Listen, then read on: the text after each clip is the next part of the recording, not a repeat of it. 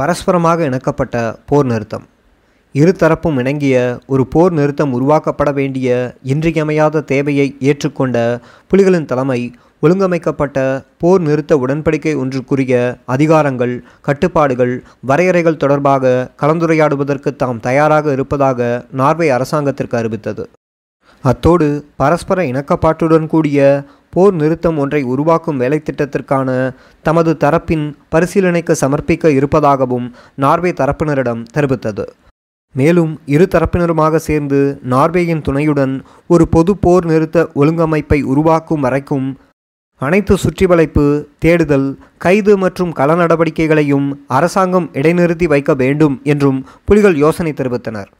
அத்தோடு தமிழ் மக்கள் எதிர்கொண்டு நின்ற அநீதியை நீக்குவதிலும் சமத்துவமின்மையை அகற்றுவதிலும் புதிய அரசாங்கம் இதயசுத்தியுடன் இருக்கிறதென்றால் தென்னிலங்கை சிங்களவர்களால் இலகுவில் பெறக்கூடிய அத்தியாவசிய பொருட்கள் அனைத்தும் வடகிழக்கு தமிழ் மக்களுக்கும் இலகுவில் பெறக்கூடியதாக அரசு உறுதி செய்ய வேண்டும் என்றும் புலிகள் இயக்கம் வாதிட்டது புலிகளின் இந்த கோரிக்கை பிரதம மந்திரிக்கு தெரியப்பட்டவுடன் பதில் நடவடிக்கை காலம் தாழ்த்தாது எடுக்கப்பட்டது. அனைத்து சுற்றிவளைப்புகள் தேடுதல் மற்றும் கைது நடவடிக்கைகளை அரசாங்கம் இடைநிறுத்தம் செய்கின்றது என்று நார்வே தரப்பினர் எமக்கு அறிய தந்தனர். அத்தோடு நார்வேயின் புரிந்துணர்வு உடன்படிக்கை திட்டவரவில் உள்ளபடி இரண்டாயிரத்தி இரண்டாம் ஆண்டு ஜனவரி பனிரெண்டாம் தேதியிலிருந்து பொருளாதார தடையை நீக்கி அத்தியாவசிய பொருட்கள் அனைத்தும் தமிழ் பகுதிகளுக்கு தாராளமாக எடுத்துச் செல்லப்பட அனுமதிக்கப்படும் எனவும் அரசு உறுதியளித்தது. இதேவேளையில் சமாதான முன்னெடுப்பு மற்றும் சமரச பேச்சுகளுக்கு பொறுப்பாக அரசியல் அமைப்புத்துறை அமைச்சர் பேராசிரியர் ஜிஎல் பீரிஸ் மற்றும் பொருண்மைய மறுசீரமைப்புத்துறை அமைச்சர் திரு மலிந்த மொரகொடா ஆகியோரின் தலைமையில் ஒரு உயர்மட்ட குழுவை திரு ரணில் விக்ரமசிங்கா நியமித்தார். அது மட்டுமின்றி சீனாவுக்கான ஸ்ரீலங்காவின் தூதுவர் திரு பெர்னட் குணத்தலகா தலைமையில் ஒரு சமாதான செயலகத்தினையும் அவர் நிறுவியதுடன் அனுசரணையாளர் பணியை தொடர்ந்து மேற்கொள்ளுமாறு நார்வே அரசாங்கத்தை கோரி பிரதமர் திரு பொன்டோபி அவர்களுக்கும் எழுதினார். இதே போன்ற ஒரு கோரிக்கையை உத்தியோகபூர்வமாக விடுக்குமாறு புலிகள் இயக்கத்திடமும் கேட்கப்பட்டதை அடுத்து திரு பிரபாகரன் இரண்டாயிரத்தி இரண்டாம் ஆண்டு ஜனவரி ஒன்றாம் தேதி திரு பொன்டோபிக் அவர்களுக்கு பின்வருமாறு எழுதினார். அன்பிற்குரிய பிரதம மந்திரி அவர்களுக்கு இலங்கையின் தமிழ் தேசிய இனச்சிக்கலுக்கு சமரச அரசியல் தீர்வு ஒன்றை காண்பதற்காக கடந்த இரண்டரை வருடங்களாக தாங்கள் எடுத்து வரும் அயராத முயற்சிகளுக்கும் தாங்கள் வழங்கி வரும் ஒப்பற்ற உதவிகளுக்கும் முதற்கண் எனது மனமார்ந்த நன்றிகளை நார்வே அரசாங்கத்திற்கு தெரிவித்துக் கொள்ள விரும்புகிறோம். அத்தோடு மிக நுட்பமாக கையாளப்பட வேண்டிய இந்த சமாதான முயற்சிகளில் எத்தகைய ஊறுபாடும் நேர்ந்து விடாமல் குறிக்கோளை அடைவதில் தாங்கள் காட்டி வரும் நடுநிலை தவறாத பண்பை கண்டு நான் வியக்கிறேன். இத்தகைய தங்களது அற்புதமான அணுகுமுறையை கண்டு தமிழீழத்தில் வாழும் தமிழ் மக்கள் மட்டுமின்றி உலகெங்கும் பறந்து வாழும் தமிழ் மக்கள் அனைவரும் நன்றியுணர்வோடு மகிழ்வடைகின்றார்கள். இவை சிக்கலுக்கு ஒரு நிரந்தரமான தீர்வை கண்டு ஒரு நிலையான சமாதானத்தை ஏற்படுத்துவதில் தங்களது அனுசரணை பணியை தொடர்ந்தும் ஆற்றி சம்பந்தப்பட்ட தரப்புகளுக்கு உதவியாய் இருக்குமாறு தங்களை வேண்டியே நான் இந்த மடலை உங்களுக்கு எழுதுகிறேன். வே. பிரபாகரன் தலைவர் தமிழீழ விடுதலை புலிகள். நார்வேயின் பிரதம மந்திரி இவ்வாறு பதிலளித்தார். அன்பிற்குரிய திரு பிரபாகரன் அவர்களுக்கு ஜனவரி ஒன்றாம் தேதி அன்று அனுப்பியிருந்த கடிதத்தில் தாங்கள் கேட்டிருந்ததற்கு அமைய இலங்கை இனப்பிரச்சினைக்கு அமைதியான அரசியல் தீர்வு காணும் முயற்சியில் சம்பந்தப்பட்ட தரப்புகளை ஒருங்கிணைக்கும் அனுசரணை பணியில் ஈடுபடுவதில் எனது அரசாங்கத்திற்கு இருக்கும் உறுதிப்பாட்டை தங்களுக்கு உறுதி செய்ய விரும்புகிறேன். சமரச முயற்சியில் விடுதலை புலிகளின் இயக்கத்தின் ஆக்கப்பூர்வமான அணுகுமுறையை இட்டு நாங்கள் மகிழ்ச்சியடைவதுடன் இரு தரப்புகளுக்கும் இடையில் புத்துயிர் அடைந்து வரும் பரஸ்பர நம்பிக்கையானது சமாதானத்தை அடைவதற்கான வழிகளை இலகுவாக்கும் எனவும் நாங்கள் நம்புகின்றோம். அமைதி முயற்சிக்கான நார்வேயினது அனுசரணை பணியின் பொறுப்புகளை எமது வெளிவிவகார அமைச்சர் திரு ஜான் பீட்டர்சன் அவர்களிடமும் அவரது துணை மந்திரி திரு விடார் ஹெல்கிசான் அவர்களிடமும் ஒப்படைத்திருக்கின்றேன். சமரச முன்னெடுப்பின் நடவடிக்கைகளை அவர்கள் நாளாந்தம் கவனித்துக் கொள்வார்கள். சமரச பேச்சுக்கள் வெற்றிகரமாக நிகழ எனது நல்வாழ்த்துக்கள். கே. எம். பென்டோவிக் பிரதம மந்திரி. இரு தரப்பினராலும் வெவ்வேறாக ஒருதலைபட்சமாக அறிவிக்கப்பட்ட போர் நிறுத்தங்களை ஒருமுகப்படுத்தி இரு தரப்பினரும் இணங்கக்கூடிய ஒரு விரிவான பொது கட்டமைப்பை கொண்ட போர் ஓய்வு உடன்படிக்கை ஒன்றை தயாரிக்க பொறுப்பை நார்வே அனுசரணையாளர் எடுத்தனர். இது சம்பந்தமாக இரு தரப்பினரும் ஸ்ரீலங்கா அரசாங்கமும் விடுதலை புலிகளும் தங்களது யோசனைகளை சமர்ப்பிக்குமாறு நார்வே கேட்டுக்கொண்டது. போர் நிறுத்த உடன்பாட்டின் நடைமுறை விதிகள் அடங்கிய எமது யோசனைகளை எமது விடுதலை இயக்கம் இரண்டாயிரத்தி இரண்டாம் ஆண்டு ஜனவரி ஏழாம் நாளன்று திரு விடார் ஹெல்கிசானிடம் சமர்ப்பித்தது. இரு தரப்பினரிடமிருந்தும் யோசனைகளை பெற்றுக்கொண்ட பின்னர் இரு தரப்பினரும் ஏற்றுக்கொள்ளக்கூடிய ஒரு பொது கட்டமைப்பை உருவாக்கும் மிகவும் சிரமமான பணியை மேற்கொண்டது நார்வே அரசு. இரு தரப்பும் ஏற்றுக்கொள்ளும் ஒரு ஆவணத்தை தயாரிப்பதற்காக நார்வே சமாதான தூதுவர்களான Thiru Vidar Helgesen Thiru Jon Westborg Thiru Erik Solheim Shrimati Kjersti Tromsdal ஆகியோர் லண்டனில் என்னுடனும் கொழும்பில் ஸ்ரீலங்கா அரச பிரதிநிதிகளுடனும் பல சுற்று கலந்துரையாடல்களை நிகழ்த்தினர். இரண்டாயிரத்தி இரண்டாம் ஆண்டு ஜனவரி பிப்ரவரி மாதங்களில் தலைவர் பிரபாகரனுடன் பல தடவைகள் தொடர்பு கொண்ட நான் அவருடன் கலந்தாலோசித்து அவரிடமிருந்து பல திருத்தங்களையும் மாற்றங்களையும் யோசனைகளையும் பெற்று எமது தரப்பு ஆவணத்தை முழுமைப்படுத்தி நார்வே அரசிடம் கையளித்தேன். நீண்ட வரலாற்று பகைமையுடைய இரு தரப்பினரும் இணங்கக்கூடிய ஒரு போர் நிறுத்த ஆவணத்தை தயார் செய்து முழுமைப்படுத்துவதில் நார்வே அனுசரணையாளர்கள் கடைபிடித்த பொறுமையான விடாமுயற்சியான மதிநுட்பமான பணியை நான் பாராட்ட வேண்டும். இரண்டாயிரத்தி இரண்டாம் ஆண்டு பிப்ரவரி இருபத்தி இரண்டாம் நாளன்று விடுதலை புலிகளின் தலைவர் திரு வே பிரபாகரன் போர் நிறுத்த ஒப்பந்தத்தில் முதலில் கைச்சாந்திட்டார். இதனை அடுத்து ஸ்ரீலங்கா பிரதமர் திரு ரணில் விக்ரமசிங்காவும் அந்த ஆவணத்தில் கைச்சாந்திட்டார். அதே சமயம் நார்வேயின் வெளிவிவகார அமைச்சர் திரு ஜான் பீட்டர்சன் உதவி மந்திரி திரு விடார் ஹெல்கிசன் ஆகியோர் ஓஸ்லோவில் ஒரு ஊடகவியலாளர் மாநாட்டை கூட்டுவித்து இந்த போர் நிறுத்த புரிந்துணர்வு உடன்படிக்கையை உலகிற்கு பகிரங்கப்படுத்தினர். இச்செய்தியாளர் மாநாட்டில் திரு ஜான் பீட்டர்சன் இந்த உடன்படிக்கையின் நோக்கம் பற்றி கீழ்கண்டவாறு விளக்கப்படுத்தினார். அறுபதாயிரம் மக்களை பலிகொண்டு பரந்துபட்ட அளவில் மனித அவலங்களுக்கு காரணமாக இருந்த இன நெருக்கடிக்கு சமரச பேச்சுக்கள் மூலம் தீர்வு காண்பதே இரு தரப்பினரதும் இறுதி லட்சியமாகும். இந்த ஆக்கப்பூர்வமான போர் நிறுத்த உடன்பாடு மூலம் படை நடவடிக்கைகளை நிறுத்துவதற்கு இரு தரப்பினரும் உறுதி பூண்டுள்ளனர். இலங்கை குடிமக்களின் வாழ்வில் அவர்கள் சிங்களவர்கள் தமிழர்கள் முஸ்லிம்கள் அல்லது வேறு இனத்தவராயினும் சரி இயல்பு நிலையை தோற்றுவிக்க இரு தரப்பினரும் இணக்கம் தெரிவித்துள்ளனர். இந்த போர் நிறுத்த அமலாக்கத்தை நேரடியாக மேற்பார்வை செய்யக்கூடிய நார்வே தலைமையிலான ஒரு சர்வதேச போர் நிறுத்த கண்காணிப்பு குழுவை ஏற்றுக்கொள்ளவும் அவர்கள் தயாராக இருக்கிறார்கள். இந்த போர் நிறுத்த உடன்படிக்கையை இறுதி செய்வதில் இரண்டு தரப்பினருமே துணிவான முடிவுகளை எடுத்தனர். சமாதானத்தை எட்டுவதிலும் அவர்கள் தொடர்ந்தும் துணிவான முடிவுகளை எடுப்பார்கள் என்பதற்கு இப்போர் நிறுத்த உடன்பாடு ஒரு எடுத்துக்காட்டாக அமைகிறது. அரசியல் தீர்வை நோக்கிய ஒரு நீண்ட பாதையில் அவர்கள் பயணிக்கத் தொடங்கியுள்ளனர். அந்த பயணம் இலகுவாக இருக்கப் போவதில்லை. அவர்கள் துணிவோடும் திடகற்பத்துடனும் பயணிக்க வேண்டியிருக்கும். அவர்கள் நெருக்கடிகளுக்கும் சவால்களுக்கும் முகம் கொடுக்க வேண்டி ஏற்படும். அவர்கள் கடினமான முடிவுகளை எடுக்க வேண்டியிருக்கும். ஆனால் இரத்த களரியான சமர்க்கலங்களை விட துன்பகரமானதாக எதுவுமே இருக்கப் போவதில்லை. அத்தோடு சமாதானத்தையும் நல்வாழ்வையும் விட சிறந்த பொறுப்பேறாக வேறு எதுவுமே இருக்கப் போவதில்லை. அமைதியை நோக்கிய நெடும் பயணத்தில் செல்லவிருக்கும் இலங்கை வாழ் மக்களுக்கும் அவர்களது தலைவர்களுக்கும் சர்வதேச சமூகத்தின் ஒத்தாசை அவசியமானது. சமாதானத்திற்கும் இன ஒற்றுமைக்கும் சர்வதேச உலகின் அரசியல் ஆதரவையும் நிதி உதவியையும் பெற்றுக்கொடுக்க அது வாய்ப்பளிக்கும். சவால்கள் மிகுந்த இந்த முயற்சியில் சம்பந்தப்பட்ட தரப்பினருக்கு நார்வே எப்பொழுதும் தோள் கொடுத்து நிற்கும். நான் இப்பொழுது இப்புரிந்துணர்வு உடன்படிக்கை பற்றிய மேலதிக விவரங்கள் சிலவற்றை தருகிறேன். முதலாவதாக இந்த உடன்படிக்கை சகல போர் நடவடிக்கைகளையும் முழுமையாக நிறுத்திக் கொள்ளுதல். இரு தரப்பு படைகளையும் பிரித்து வைத்தல். இரு தரப்பிலும் ஆயுதம் தரிக்காத ஆட்களின் நடமாட்ட சுதந்திரத்தை அதிகரித்தல் என்பன உட்பட போர் நிறுத்தம் கடைபிடிக்க வேண்டிய விதிமுறைகளை விவரிக்கிறது.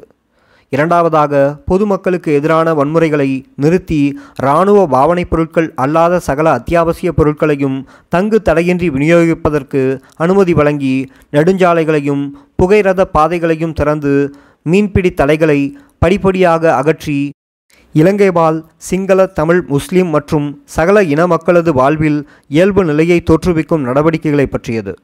மூன்றாவது நார்வேயின் தலைமையிலான ஒரு சர்வதேச கண்காணிப்பு குழு பற்றியது.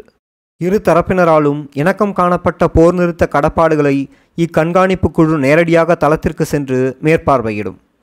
விடுதலை புலிகளுக்கும் ஸ்ரீலங்கா அரசாங்கத்திற்கும் இடையில் கைச்சாந்திடப்பட்ட இந்த நிரந்தர போர் நிறுத்த உடன்படிக்கையை அனைத்துலக சமூகம் வரவேற்றது. அமெரிக்கா இங்கிலாந்து ஜப்பான் இந்தியா ஆகிய நாடுகள் இரண்டு தரப்பினரையும் வாழ்த்தியதுடன் தமிழ் தேசிய இனச்சிக்கலுக்கு சமரச தீர்வு காணுமாறு வேண்டின. ஆனால் இந்த சமாதான முயற்சிகளை உலகம் பாராட்டிக் கொண்டிருந்த நேரத்தில் ஸ்ரீலங்காவின் ஜனாதிபதி சந்திரிகா குமாரதுங்கா அம்மையாரோ இந்த உடன்படிக்கையால் தான் அதிர்ச்சியும் ஏமாற்றமும் அடைந்திருப்பதாக சொன்னார். தன்னுடைய முன் அனுமதியை பெறாமல் இந்த புரிந்துணர்வு உடன்படிக்கையில் கைச்சாந்திட்டதானது ஒரு சனநாயக விரோதக செயல் என்று கண்டித்து பிரதமர் ரணில் விக்ரமசிங்காவை தாக்கினார். இந்த உடன்படிக்கையில் உள்ள குறிப்பிட்ட சில பகுதிகள் நாட்டின் இறையாண்மையையும் தேசிய பாதுகாப்பையும் விட்டு கொடுத்து விட்டன என அவர் வாதிட்டார். தமிழ் நெறி இணையத்திற்கு வழங்கிய ஒரு நேர்காணலில் அவரது விமர்சனத்திற்கு நான் பின்வருமாறு பதிலளித்தேன். இந்த போர் நிறுத்த உடன்பாட்டில் உள்ள விதிகள் இலங்கை தீவின் இறையாண்மைக்கும் தேசிய பாதுகாப்புக்கும் பங்கம் விளைவித்திருப்பதாக ஜனாதிபதி சந்திரிகா முன்வைத்துள்ள வாதம் போலியானது. ஏற்றுக்கொள்ள முடியாதது. முன்னணி பாதுகாப்பு நிலைகள் எல்லைக்கோடுகள் கட்டுப்பாட்டு பிரதேசங்கள் கட்டுப்பாட்டு பிரதேச எல்லையிலுள்ள சோதனைச் சாவடிகள் போன்ற சொற்பதங்களும் கருத்தாக்கங்களும் கள யதார்த்த மெய்யுண்மைகளை பிரதிபலிப்பனவாகும். இரு தரப்பினரதும் பரிசீலனை உடனும் இணக்கப்பாட்டுடனுமே இந்த கருத்தாக்கங்கள் வகுக்கப்பட்டன. இச்சொற்பதங்கள் உணர்ச்சியை தூண்டிவிட்டு பிராந்தியத்தின் கட்டுக்கோப்பான உறுதி நிலையை சீர்குலைத்துவிடும் என்பதும் இப்பிரச்சனையை காஷ்மீர் நெருக்கடியுடன் தொடர்புபடுத்துவதும் அபத்தமானது கேலிக்கூத்தானதுமாகும். கலையதார்த்த நிலையை ஏற்றுக்கொண்டாலேயே ஒரு விரிவான போர் நிறுத்த ஆவணத்தையும் கண்காணிப்பு வழிமுறைகளையும் உருவாக்க முடியும். தமிழ் பகுதிகளில் பல இடங்களில் இருதரப்பு படையணிகளும் ஒன்றை ஒன்று எதிர்கொண்டு நிற்கின்றன. யுத்த மீறல்களை கண்காணிப்பதாயின் இருதரப்பு படைகளும் நிலை கொண்டு நிற்கும் பிரதேசங்களையும் அவற்றின் எல்லைக்கோடுகளையும் கண்காணிப்பாளர்கள் நிர்ணயித்துக் கொள்வது அவசியமாகிறது. அப்படி செய்தால்தான் போர் நிறுத்த மீறல்களை கண்காணிக்கும் வழிமுறைகளை வரையறுப்பது சாத்தியமாகும். புகழ்பெற்ற சர்வதேச கண்காணிப்பாளர்களால் வகுக்கப்பட்ட அடிப்படையான போர் நிறுத்த நடைமுறைகளை இலங்கையின் இறையாண்மையை வங்கப்படுத்தும் விவகாரமாக கருதுவது அசட்டுத்தனமானது நகைப்புக்கிடமானது பிரபாகரனுடனான வன்னி சந்திப்பு. இந்த புரிந்துணர்வு உடன்படிக்கை கைச்சாந்திடப்பட்டதைத் தொடர்ந்து அதன் அலகுகளை நடைமுறைப்படுத்துவதில் தடங்கல்களும் தாமதங்களும் எழுந்தன. எனவே இந்த விவகாரத்தை நாம் நார்வே அனுசரணையாளர்களின் கவனத்திற்கு எடுத்துச் சென்றோம். அப்போது அதிமுக்கியத்துவமிக்க இந்த விவகாரத்திற்கு தீர்வு காண்பதற்கு ஸ்ரீலங்கா அரசாங்கத்துடன் நேரடியாக கலந்துரையாடுவதே பொருத்தமான மார்க்கமாக இருக்கும் என்று அவர்கள் சுட்டிக்காட்டினர். அதனால் முடிந்த அளவு விரைவாக பேச்சுக்களை ஆரம்பிக்குமாறு அவர்கள் யோசனை தெரிவித்தனர். அப்போது நேரடி பேச்சுக்கள் தொடர்பான விடயங்களை ஆழமாகவும் விரிவாகவும் கலந்தாலோசிக்கும் பொருட்டு தலைவர் பிரபாகரனை நான் சந்திக்க வேண்டியிருந்ததன் அவசியத்தை நார்வே தரப்பினரிடம் வலியுறுத்தினேன். பேச்சுக்கான தேதி பேசுவதற்கான இடம் பேசப்பட வேண்டிய விடயங்கள் உட்பட ஏனைய முக்கிய விவரங்கள் தொடர்பான அவரது கருத்துக்களை பெற்று தீர்மானங்கள் எடுக்கப்பட வேண்டியிருந்தது. அத்தோடு ஸ்ரீலங்காவின் தலைநகர் கொழும்பில் பேச்சுக்களை நிகழ்த்துவதற்கு பாதுகாப்பு காரணங்களை முன்னிட்டு புலிகள் இயக்கம் இணங்காது என்பதை நார்வே தரப்பினருக்கு தெளிவுபடுத்தியதுடன் பேச்சுக்கள் நடக்கும் இடம் ஸ்ரீலங்கா அல்லாமல் வேறு ஏதாவது ஒரு நட்பு நாடாகவே இருக்க வேண்டும் என்றும் நான் யோசனை தெரிவித்தேன். சமரச முன்னெடுப்பு முயற்சியின் பல முக்கிய விவரங்கள் தொடர்பாக திரு பிரபாகரனுடன் நேரடியாக கலந்தாலோசிக்க வேண்டிய தேவை இருந்ததால் நானும் அட்டேலும் வன்னிக்கு சென்று அவரை சந்திப்பதற்கான பயணத்தை ஏற்பாடு செய்து தருமாறு நார்வே அனுசரணையாளர்களிடம் நான் கேட்டேன். போர் நிறுத்தம் ஒன்று அமலில் இருந்தபோதும் கூட ஸ்ரீலங்கா அரசாங்கத்திலோ அல்லது அதன் படைகளிலோ போதுமான அளவுக்கு எமக்கு நம்பிக்கை வளர்ந்திருக்காத ஒரு சூழலில் கொழும்பு ஊடாக பயணிப்பது ஒரு உசிதமான எண்ணமாக எமக்கு தோன்றவில்லை. அதன் காரணமாக ஸ்ரீலங்காவின் சர்வதேச விமான நிலையத்தையும் வன்னிக்கான தரைப்பாதைகளையும் தவிர்த்து மாலத்தீவின் ஊடாக ஒரு நீண்ட சுற்றுப்பயணத்தை நார்வே தரப்பினர் ஒழுங்கு செய்தனர். பயங்கரவாத தலைவர்களை தனது நாட்டிற்குள் அனுமதிப்பது தொடர்பில் மாலைத்தீவு அரசாங்கத்திற்கு தயக்கம் இருந்தபோதும் தனது விமான விடுதியில் நாம் ஓரிரவு தங்குவதற்கு விரிவான பாதுகாப்பு ஏற்பாடுகளுடன் இடமளித்ததுடன் தனது நாட்டு கடல் விமானத்தை எமது பயணத்திற்கு பாவிப்பதற்கும் தனது வான் பரப்பினூடாக நாம் பயணிப்பதற்கும் அது தாராண்மையோடு அனுமதி அளித்திருந்தது. அத்தோடு இந்த பயணத்திட்டம் பற்றி ஸ்ரீலங்கா அரசாங்கத்துடன் ஆலோசிக்கப்பட்டு அதன் ஒத்தாசையும் பெறப்பட்டிருந்தது. இத்திட்டத்திற்கு அமைவாக திரு எரிக் சொல்கேம் அவர்களும் அவரது இரண்டு மெய் பாதுகாவலர்களும் லண்டன் விமான நிலையத்தில் எங்களை சந்தித்து அழைத்துச் செல்ல மார்ச் இருபத்தி நான்காம் தேதி நாங்கள் மாலைத்தீவு தலைநகரில் தரையிறங்கினோம். Colombo Norway தூதரகத்திலிருந்து Thiru Jon Westborg Thiru Tomas Shrimati Kjersti Tromsdal ஆகியோர் எங்களை சந்திப்பதற்காக அங்கு வந்திருந்தனர். வன்னியை நோக்கிய இறுதிக்கட்ட பயணத்தில் எம்மை அழைத்துச் செல்வதற்காக திரு தோமஸ் அவர்களை விட்டுவிட்டு திரு எரிக் சொல்கேம் திரு ஜோன் வெஸ்பர்க் ஆகியோர் அன்று மாலையே கொழும்பு திரும்பினர். சிங்கள இனவாதிகள் கருதியதைப் போல நாட்டிற்குள் நாங்கள் சட்டவிரோதமாக நுழையவில்லை. ஏற்கனவே செய்யப்பட்டிருந்த முன்னேற்பாடுகளின்படி குடிவரவு திணைக்கான அதிகாரிகளிடமிருந்து நுழைவு அனுமதியை நாம் முன்கூட்டியே பெற்றிருந்ததுடன் ஒரு மாத காலம் அங்கு தங்கியிருப்பதற்கு நாம் அனுமதி அளிக்கப்பட்டிருந்தோம். மாலைத்தீவிலிருந்து வன்னிக்கு சென்று திரும்புவதற்கு எட்டு மணித்தியாலத்திற்கும் அதிகமான பயண நேர தூரத்தை தொடர்ந்து பறப்பதற்கு அமைவாக நாம் பயணிக்கவிருந்த கடல் விமானத்தில் சில மாற்றி அமைப்புகள் செய்யப்பட வேண்டியிருந்தன. அதன்படிக்கு நார்வே அரசு வாடகைக்கு அமர்த்தியிருந்த இரட்டை இயந்திர கடல் விமானத்தின் பயணிகள் இருக்க அகற்றப்பட்டு அந்த இடத்தில் மேலதிக எண்ணெய் எடுத்துச் செல்வதற்காக பெரிய எண்ணெய் தொங்கி ஒன்று பொருத்தப்பட்டிருந்தது. திரு தோமஸ் அவர்களுக்காக சிறிய ஒரு ஜன்னலோர இருக்கை ஒதுக்கப்பட்டிருந்ததுடன் விமானத்தின் பிற்பகுதியில் விமான எண்ணெய் தாங்கியின் பிற்புறமாக இரண்டு இருக்கைகள் எமக்காக ஒழுங்கு செய்யப்பட்டிருந்தன. அந்த விமானத்தின் இரண்டு கனேடிய ஓட்டிகளும் மிகுந்த உபசரிப்போடு எம்மை கவனித்து கொண்டார்கள். குறிப்பாக என்னுடைய சௌகரியத்தை உறுதி செய்வதில் அதிக அக்கறை எடுத்திருந்ததுடன் எமக்கு தேவையான உணவு மற்றும் குடிபானங்களை பிரத்யேகமாக தயாரித்தும் ஒழுங்கு செய்திருந்தார்கள். பயணம் ஆரம்பித்து அதிக நேரமில்லை. கீழே அகன்று விரிந்து கிடந்த இந்து சமுத்திரத்தின் மேலே ஆயிரம் அடிகள் உயரத்தில் நாம் பறந்து கொண்டிருந்தபோது திடீரென விமான எண்ணெயின் குமட்டுகிற மனம் காற்றிலே மிதந்து எங்கள் மூக்கை துளைத்தது. அருகிலே அமர்ந்திருந்த அட்டேல் கீழே குனிந்து பார்த்தபோது தனது காலுக்கு கீழே இருந்த தளத்தில் எண்ணெய் உயர்ந்து கொட்டியிருந்ததை கவனித்துவிட்டார். எமக்கு முன்னாலே இருந்த டேங்கியிலிருந்து எண்ணெய் வலிந்து கொண்டிருந்தது. விடயத்தை நாம் உதவி விமானியிடம் தெரிவித்தபோது எண்ணெய் தாங்கிகளுக்கு இடையே தன்னை நசித்து சிரமப்பட்டு நகர்த்தி கசிவிடத்தை அடைந்து அதன் சில நட்டுகளை இறுக்கி வெளியேற்றத்தை நிறுத்தி பயப்படுவதற்கு ஒன்றுமில்லை என்பதை அவர் மீள உறுதி செய்தார். அசைய வழியேதுமற்று கீழே நாற்புறமும் பறந்து கிடந்த கடலை தவிர பார்ப்பதற்கு வேறெதுவுமின்றி அந்த சிறிய கடல் விமானத்தின் பின்மூலைக்குள் அடைப்பட்டு கிடந்தபோது அந்த நான்கு மணி நேர பயணம் சகிக்க முடியாததாக இருந்தபோதும் மன்னார் கரையின் நீலக்கடல் கீழே தென்பட்டு விமானி மெல்ல திரும்பி நாங்கள் அண்மத்து விட்டோம் என்பதை குறிப்புணர்த்திய போது ஒரு இனம் புரியாத பூரிப்பு என்னை சிலிர்த்திட வைத்தது. மூன்று வருடங்களுக்கு முன்னர் மிக கடுமையாக நோய்வாய்ப்பட்டு வன்னி மண்ணை விட்டு நான் புறப்பட்ட அந்த நாள் அப்போது என் நினைவில் வந்தது. எப்போதாவது நான் வன்னிக்கு திரும்புவேன் என்று அதுவும் உயிரோடு திரும்புவேன் என்று அப்போது நான் கற்பனை செய்து கூட பார்த்திருக்கவில்லை. விமானத்தின் உயரம் மெல்ல மெல்ல குறைந்தது. வன்னியின் மிகப்பெரிய நீர்ப்பாசன குளமாக இரணைமடுவில் அது இறங்கிவிட்ட போது ஜன்னல் கண்ணாடி வழியாக வெளியே கூர்ந்து பார்த்து தெரிந்த முகங்களை தேடினேன். சிரித்த முகத்தோடு எங்களின் நெடுங்கால நண்பனும் கடற்புலிகளின் தளபதியுமான சூசையை கண்டேன். நாம் பயணித்த அந்த கடல் விமானம் இறங்குவதற்கான ஒழுங்குபடுத்தல்களுக்கும் விமானத்திலிருந்து எம்மை கரைக்கு அழைத்துச் செல்வதற்கும் அவர்தான் பொறுப்பு. விமானம் இறங்குவதற்கு போதுமான ஆழமுடையதாக அவர் ஏற்கனவே இனம் கண்டு அடையாளப்படுத்தியிருந்த பாதுகாப்பான நீர்ப்பகுதியில் விமானம் இறங்கி நிலை கொண்டது. சூசையோடு திரு நடேசன் தமிழீழ காவல்துறையின் பொறுப்பாளர். திரு தமிழ்ச்செல்வன் புலிகளின் அரசியல் துறை பொறுப்பாளர் ஆகியோர் ஒரு சிறிய மிதவை படகில் எம்மிடம் வந்து விமானத்திலிருந்து நாம் இறங்குவதற்கு உதவினர். தாயக தேசத்தில் மீண்டும் நான் அதுவும் உயிரோடு அடைந்த மகிழ்வுக்கு அளவே இல்லை.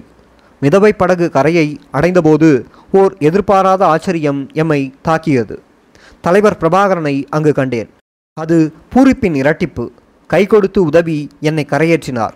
அவரோடு அவரது துணைவி மதிவதனி ஏனைய மூத்த தோழர்கள் பழைய நண்பர்கள் எல்லோரும் காத்திருந்து எம்மை இன்முகத்தோடு வரவேற்றனர். எல்லோரையும் சந்தித்து வாழ்த்துக்களை பரிமாறிக்கொண்ட பின்னர் எமக்காக ஒழுங்கு செய்யப்பட்டிருந்த பிரத்யேக தங்குமிடத்தை நோக்கி நாம் அழைத்துச் செல்லப்பட்டோம். அங்கே பிரபாகரனும் நானும் மந்திர ஆலோசனைகளை ஆரம்பித்தோம். மறுநாள் நார்வே பிரதிநிதிகள் குழு பிரபாகரனை சந்தித்தது. திரு எரிக் சொல்கேம் திரு ஜோன் வெஸ்பர்க் ஆகியோருடன் போர் நிறுத்த கண்காணிப்பு குழுவின் தலைவர் ஜெனரல் ரோன்ஸ் புருகோப்டோ அவர்களும் கண்காணிப்பு குழுவைச் சேர்ந்த பின்லாந்து நாட்டின் அலுவலர் ஒருவரும் அந்த குழுவில் இடம்பெற்றிருந்தனர். பிரபாகரனுக்கு உதவியாக நானும் திரு தமிழ்ச்செல்வனும் அட்டேலும் அந்த சந்திப்பில் கலந்து கொண்டோம்.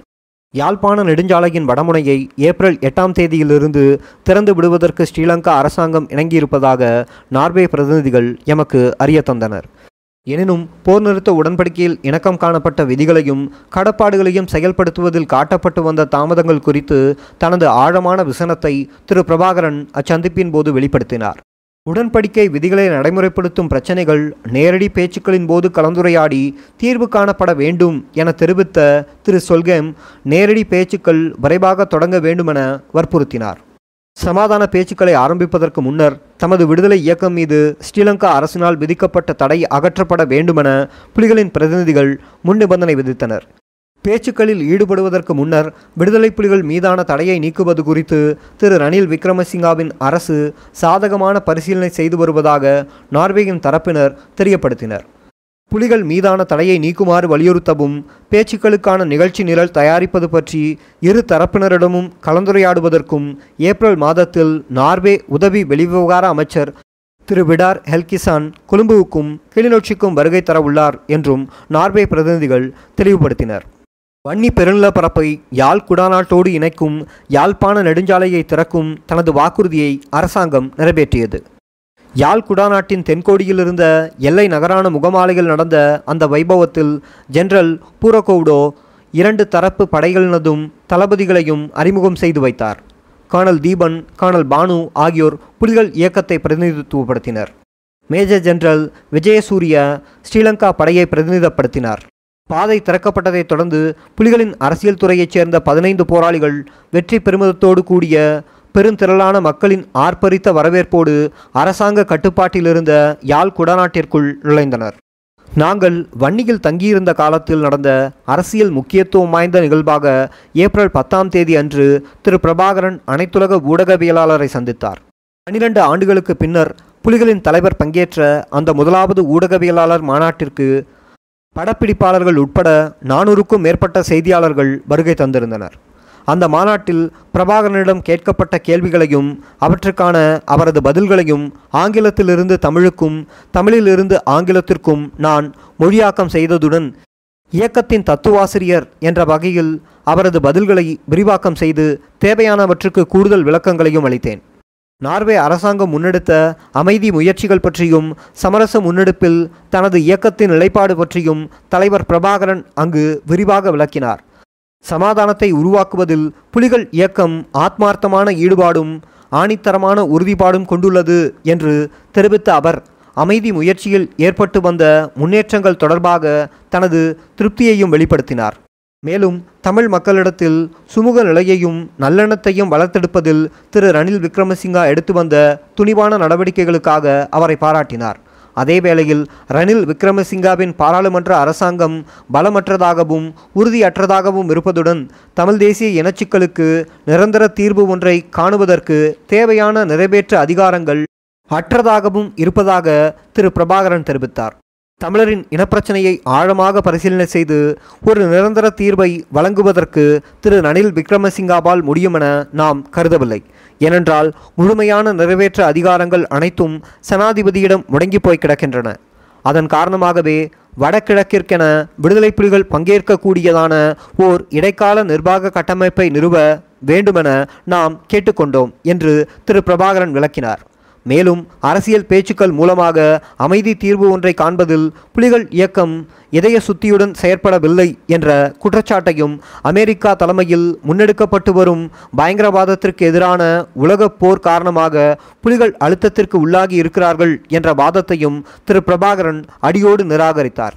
அமெரிக்காவின் உலக வணிக மைய கட்டிடங்கள் தகர்க்கப்படுவதற்கு முன்னரே அதாவது இரண்டாயிரத்தி ஓராம் ஆண்டு செப்டம்பர் பதினோராம் தேதிக்கு முன்னரே சமாதானத்திற்கான ஓர் அழைப்பாக புலிகள் இயக்கம் ஒருதலை பட்சமாக போர் நிறுத்தத்தை தெரிவித்து அதனை நான்கு மாதங்கள் வரை நீடித்து அமைதி பேணியதாக அவர் நினைவூட்டினார். நார்வேயின் அமைதி தூதுவர் எரிக் சொல்கேம் இரண்டாயிரம் ஆண்டு அக்டோபர் மாதத்தில் சந்தித்து சமாதானத்தையும் சமரச தீர்வையும் புலிகள் இயக்கம் வேண்டி நிற்கிறது என அவரிடம் பிரபாகரன் தெரிவித்தார். அத்தோடு நார்வேயின் அனுசரணையுடன் முன்னெடுக்கப்படும் இந்த சமரச முயற்சிகள் வெற்றியடையும் என்றும் அவர் நம்பிக்கை தெரிவித்தார். ஏப்ரல் பதினேழாம் தேதி திரு விடார் ஹெல்கிசான் தலைமையில் Thiru Erik Solheim Thiru Jon Westborg Shrimati zesty ரோம்ஸ்ட்ரி ஆகியோர் கொண்ட நார்வே பிரதிநிதிகள் குழு கிளிநொச்சியில் இருக்கும் புலிகள் அரசியல் துறை நடுவ பணியகத்தில் புலிகளின் தலைவர் பிரபாகரனை சந்தித்தது. நானும் தமிழ்ச்செல்வனும் அட்டேலும் தலைவருக்கு உதவியாக அந்த சந்திப்பில் கலந்து கொண்டோம். பேச்சுக்களை நிகழ்த்துவதற்கு தனது நாட்டில் இடமளிக்க தாய்லாந்து அரசாங்கம் தயாராக உள்ளது என்ற தகவலை ஹெல்கிசான் தெரிவித்தார். இருந்தபோதும் புலிகள் இயக்கம் மீதான தடை நீக்கப்படாத வரை நேரடி பேச்சுக்களை ஆரம்பிப்பதற்கு புலிகள் இயக்கம் இணங்காது என்பதை தலைவர் பிரபாகரன் உறுதிபட தெரிவித்தார். அத்துடன் போர் நிறுத்த உடன்படிக்கையில் உள்ள கடப்பாடுகளை நிறைவேற்றுவதில் அரசாங்கம் காட்டி வரும் தாமதம் தொடர்பான தமது ஏமாற்றத்தையும் வெளிப்படுத்தினார்.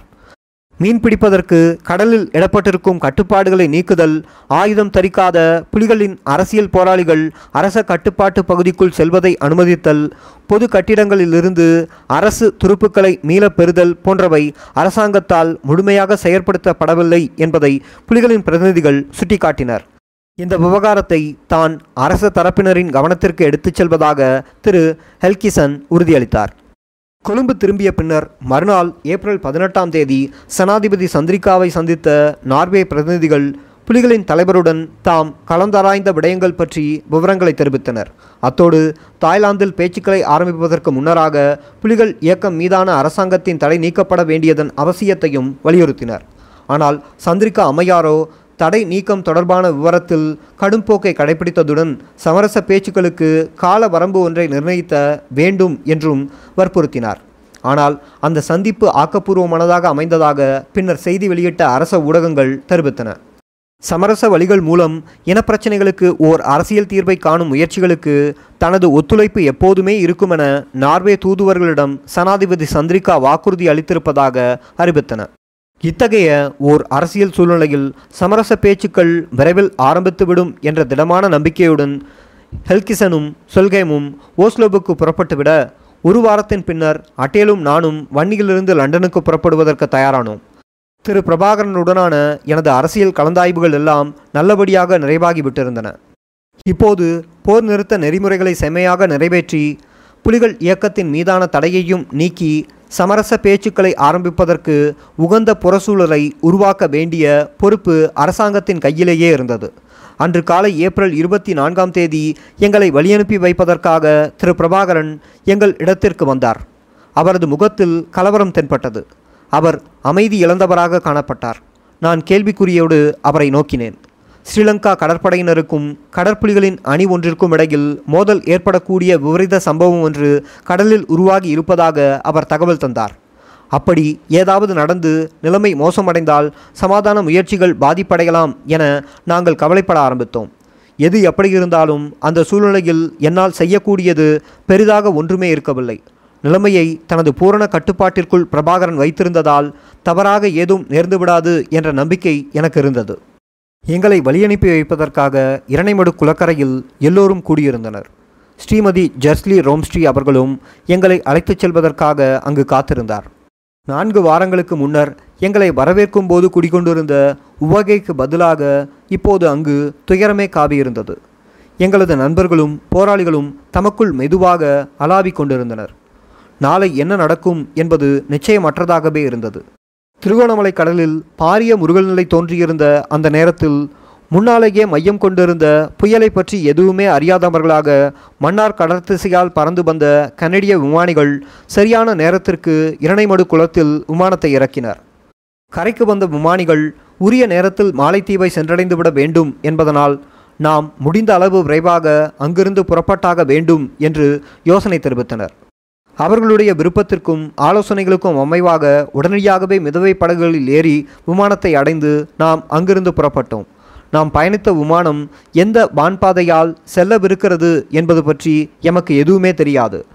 விமானம் வானத்தில் எழுந்த பின்னரே பாதுகாப்பு காரணங்களை முன்னிட்டு தாங்கள் கிழக்கு நோக்கி திருகோணமலை கடலுக்கு மேலாக பறந்து இலங்கையின் தென்முனையை சுற்றி கொண்டு மாலைத்தீவை அடைய இருக்கின்றோம் என்று அதன் காரணமாக இந்த பயணம் நீண்ட நேரம் பிடிக்கப் போவதாகவும் விமானிகள் எம்மிடம் கூறினர். இந்திய வான்படையின் கண்காணிப்புக்கு ஆளாகாது இந்திய வான்வெளியை தவிர்த்து நீண்டதொரு சுற்றுப்பயணத்தில் விமானம் சென்று கொண்டிருந்தது. எதற்காக இப்படி ஒளிந்து ஓட வேண்டுமென நான் அந்த கெனடிய விமானியிடம் கேட்டபோது எமது போக்குவரத்தை இந்திய வான்படை அவதானிக்கிறது.